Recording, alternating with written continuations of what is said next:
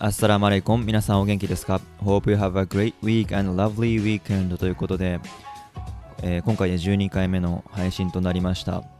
お気づきの方もいたかと思うんですけど、ちょっとイントロが長くなって、というのも前回からですね、このポッドキャストを作っている Anchor というアプリのプリセットの音楽ではなくて、自分でこうネットで拾ってきた一応著作権フリーの音、かつまあ自分が好きな音楽をぽいものを見つけて ビージーエム にしていこうということで、少しテイストが変わってるのにをまあそれも含めて楽しんでいただければなと思います。で、あの今回初めての方もいると思うので少しお話しすると、週いちで勝手に私の話したい話をにじゅっぷんかからない程度でお届けしているこちらのボイスブログです。えー、本当に毎回違う話をしているので、特にどこから聞かないといけないってこともないので、好きなタイミングで好きなところから聞いていただけると嬉しいなと思います。で、前回ですね、えー、アフリカの南アフ、えー、南アフリカ南部のアフリカのサファリツアーについてお話をしていたんですが、えー、今回はそこで出会った一つトラブルの話を先にして、後半は気分を変えて音楽の話なんかをできればいいなというふうに思っています。で、まあその旅行っていうのがナミビアからボツワナ、ジンバブエに陸路で抜けるツアーだったんですけど、そので道中ですね、その日は朝からキャンプサイト、その前の日に泊まったキャンプサイトからごじかんぐらいバスで移動するよみたいな話をしていて、されていて、で、いつも通り乗り心地のあまり良くない車に揺られてたんですね。で、それでちょうどにじかんぐらい走ったあたりで、前方にこう倒れている人と傍らにバイクっていうようなシチュエーションになって、でその道っていうのは片側一車線ぐらいの道幅で、ね、舗装されていない、まあ、平らにはなってるけどアスファルトとかコンクリートになってないような砂利道みたいなところで、まあ、どうやらその方は単独であの倒れてしまった、まあ、石とかにあ当たったのかなというか、まあ、倒れている様子で、でこちらがこう車で減速して近づいていっては全く動かないんですよ。で、まあ、起きていたお客さんたちもえこれやばくないっていう感じになって、でガイドさんが助手席から飛び降りていって、でお客さんの中から私も、まあ、一応なんかこう人を運ぶとかバイクを移動するときとかにもしかしたら力になれるかなと思って降りていって、でもう一人お客さんにいた ダブリューエイチオー っていう、ちょうど今コロナウイルスのところでよく出てくる世界保健機関っていうところで、ね、ある、あるじゃないですか、まあ、そこで働いていたアメリカの女性と一緒に近づいていって様子を伺ったんですね。で、まあ、近づいていくと息はしていて、でもこう全然自分で動ける感じでもなくて、とりあえずガイドさんがこう中心になって、意識ありますかとか、痛みはとかで、出血がないかとかを見回して、どうやらこう全身を強く打っていて、その時にまあ腰か痛背中を痛めてしまっているのかなっていう様子で、でうかつに体勢を変えるのも良くないよねみたいな話になって、でも本当にどのくらい緊急かわからないし、特にあの頭を打ってた場合とかだともう本当に手遅れになってしまっている可能性もある、まあ、その時は意識ありますけど、どうしようかねって話で、でその本当に車でにじかんぐらい離れた集落のちょうど真ん中ぐらいのところで、でまあ携帯電話の電波も弱い、まあ、相手なあのアンテナいっぽん立つか圏外かみたいな感じで、でどうしようねみたいな感じで途方に暮れているところで、まあなんとかこう意識を失ってしまわないように、こう名前はとか、どこから来たんですかとか、そういう話をしていて、当然交通量も全然ないところで、まあたまたまじゅっぷんぐらい経ったところで、向こうからレンタカーで旅行しているフランス人のご夫婦が来て、で奥さんがお医者さんではないけど医療関係者だみたいなこともあって、まあ、降りてきて一緒に様子を見てくれたんですけど、まあ、私たちと同じようなことしかできなくて、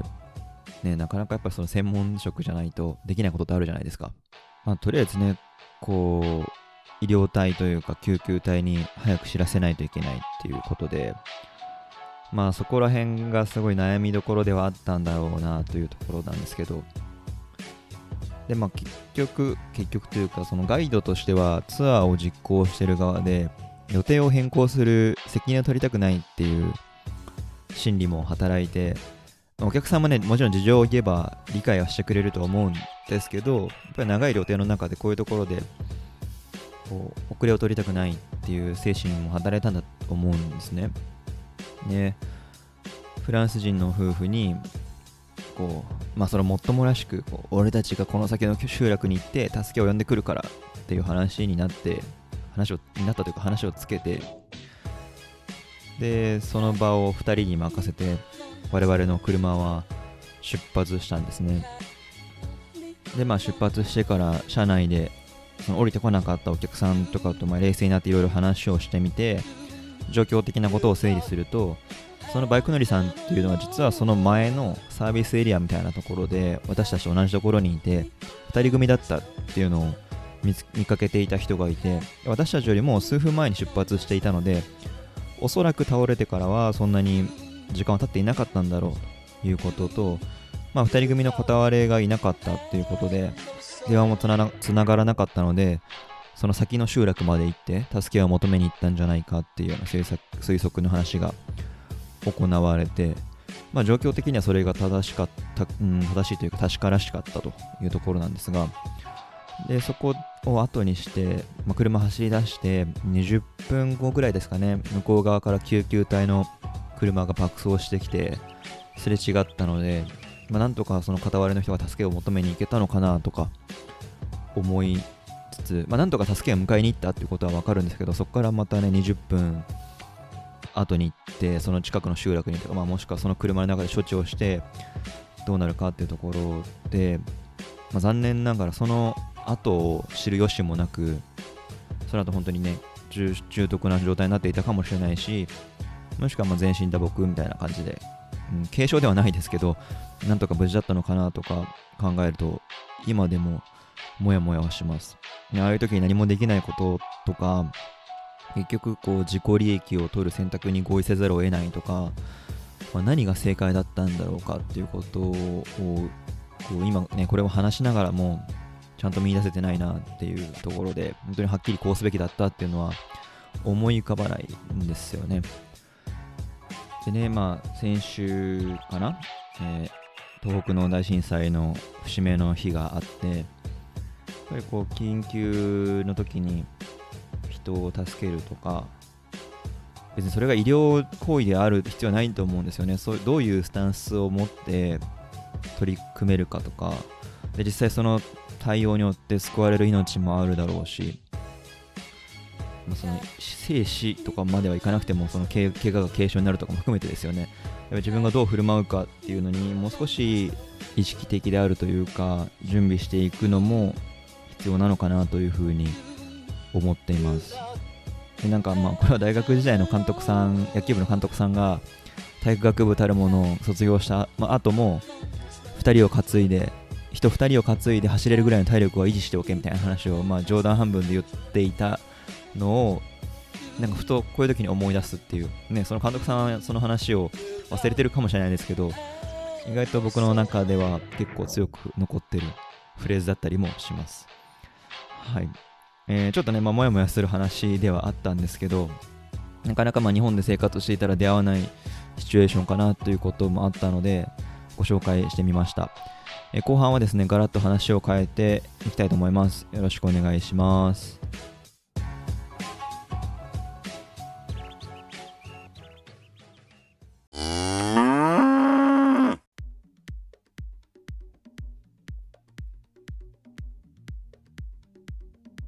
はいえー、では後半は、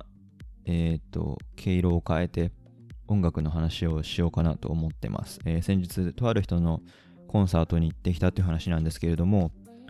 あのスーザン・ボイルっていう歌手をご存知でしょうか。えー、日本でも一時期話題になった人で、日本のテレビ番組なんかでも取り上げられたことのある人ではあるんですけど、まあ、ご存知ではない方に軽くご説明すると、もともととイギリスで細々と歌手活動をされていた方で、女性でにせんはちねんのブリテンズゴットタレントっていうオーディション番組があって、まあ、そのオーディション番組では歌手だけじゃなくてダンサーとかコメディアン、マジシャンとか、まあ、いろんな人がパフォーマンスを発揮して発表して、で辛口審査員の痛烈な言葉を受けるやり取りとか、まあ、本当に世界的にヒットする人材を掘り当てるみたいな趣旨の番組があるんですけど、その中で脚光を浴びたうちの一人がスーザン・ボイル、スーザンなんですね。でその番組当時がよんじゅう代中盤で、えー、っとその見た目からとか雰囲気からも、まあ、全然審査員も観客も全然期待してなくて、トークのやり取りなんかを見てもちょっと変わった感じで、なんか歌が好きで夢を見ているおばさまみたいな印象を与えていて、で実際歌い始めてみたらとてつもない歌唱力で会場を飲み込むっていう、こう映画みたいな話があるんですけど、あの興味ある方はね YouTube でスーザン・ボイルって打っていただくとすぐ見れると思うんですが、で、まあ、それから歌手活動も世界的にこう広げて今もやっていて、現在ごじゅうはっさいっていうことなんですね。で年始ぐらいにマンチェスターでコンサートするぞっていう情報が入ってきて、早速チケットを買って先週行ってきたんですね。で正直最初はちょっと失敗したかなって思ったんです。あの、まあ、改めて考えれば、こう私が初めて彼女のパフォーマンスを知ったっていうのがじゅうねん以上前 で, でその時点で歌手っていうか、まあ、その人間として生物学的に抗えない加齢とかもあって、声量とか声の び, のびみたいなものはおそらく最盛期に比べると劣るところがあるのかなみたいなところで、もちろん彼女のね伸びやかな高音にはグッとくるものも感じるんですけど、まあ、イメージとしては引退間際のイチローの試合を見に行ってる感じっていう例えが、まあ、適切なのかなっていうところはありますけど、まあ、その現役バリバリの人を見ると期待していっちゃうとちょっと違うよねっていうところを、まあ、途中で気づいて、で結果でも、ね、それでもこのコンタ、コンサートとてもいいも、いいものだなって思えたのは、すごいコーラス隊とか一緒にツアーを回っている、こちらもその同じ番組から出てにせんじゅういちねんに優勝していたジャイ・マクドーウェルっていう人がいるんですけど、まあ、その人と一緒に回っていて、全体メンバーの全体のファミリー感がめちゃくちゃ良かったんですよ。でスーザン以外の演者さんって、まあにじゅう代さんじゅう代っていうところでろくめいくらいいて、でそれぞれがいっきょくずつ以上スーザンとのデュエットだったりとかソロパートががっつり振り分けられていて、スーザンの負担を軽減するっていう現実的な理由もあると思うんですけど、その独壇場っていうよりはこうみんなでステージを作っているっていう雰囲気がすごく溢れ出ていて、母と娘息子たち、もしくはおばあちゃんとその孫たちみたいな雰囲気で、ですごいねみんなが楽しく歌ってるんですよね。で最後のアンコールでアバの Thank you for the music っていう曲を歌っていて、あの映画のマンマミーヤとかでももしかしたら聞いたことある人がいるかと思うんですけど、その歌っていうのが音楽とか歌に出会えてよかった、そういう歌があってくれてありがとうっていう、こうなんていうかな、感謝を伝える歌で、それをねこう目の前で歌で身を立ててきた人たち、立てている人たちが楽しそうに歌っている姿を見るっていうのも結構グッとくるものがあって、まあ、どうしてねこうグッとくるのか来たのかっていうのは、まあ、自分の心境と反響するところもあったのかなっていうふうには振り返ってるんですけど、なので、まあ、そのスーザン・ボイルのコンサート自体がなんていうかな、その昔の有名なスーパースターを一目見てみようっていうことから始まったというか、それで行ったんですけど、実際蓋を開けてみると彼女の稀有な才能そのものっていうことももちろんそうなんですが、そこに憧れたり共鳴したり、それに近寄ってきた人たちと一緒にまた新しい舞台を作っているっていう様子が、こうなんていうかな、その空間にね立ち会えるってことがスペシャルだなっていう風に感じて、まあ、これが音楽のイベントに実際行く価値の一つなのかな。でもちろんねコロナウイルスにかかるかもしれないっていう不安はありますけどねまあこのタイミングで言えば、いやそれだけでも実際にその空気をシェアすることができるっていうのはやっぱり 生, だ生ならではの感覚なのかなという気がしました。えー、今日はですね後半ちょっとこの前言ったスーザン・ボイルさんのイベントの話をして本当はもうちょっとね音楽全般の話とかもしたかったんですが、あとちょっとだけ最後言うとマンチェスターでこれライブコンサート行くのにかいめで、いっかいめはあのピアニストの上原ひろみさんのコンサートがこれも徒歩圏徒歩ごふんぐらいのところのホールであって、そのむちゃくちゃ良くて、上原ひろみさんのコンサートに関して言うと人生一ぐらい鳥肌立ったかもしれないです。あれはうんすごかったなんていうか神がかってましたね。自分で今まで見たことのないパフォーマンスでした。なんかピアノの全てをコントロールしきっているというか、ただ鍵盤を押してるとかそういうことじゃないんだなっていう、奏でてるっていうものでああいうことなんだなっていうのを身をもって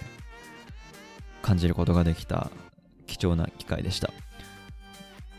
であのは計らずもというかあまり来る時には意識してなかったんですけど、まあ、そういう音楽に触れることでまた広がる視野世界っていうのもあるのかなっていうのを日々感じてます。はい、えー、今回はですねこんな感じで前半少しもやもやっとする話をして、後半はスーザン・ボイルのコンサートに行って感じたことなんかをタラタラと話してみました。えー、また次回以降も聞いていただけると嬉しいです。なかなかねコロナウイルスの状況も安定しないので不安も募るかと思うんですけど、手洗いうがい、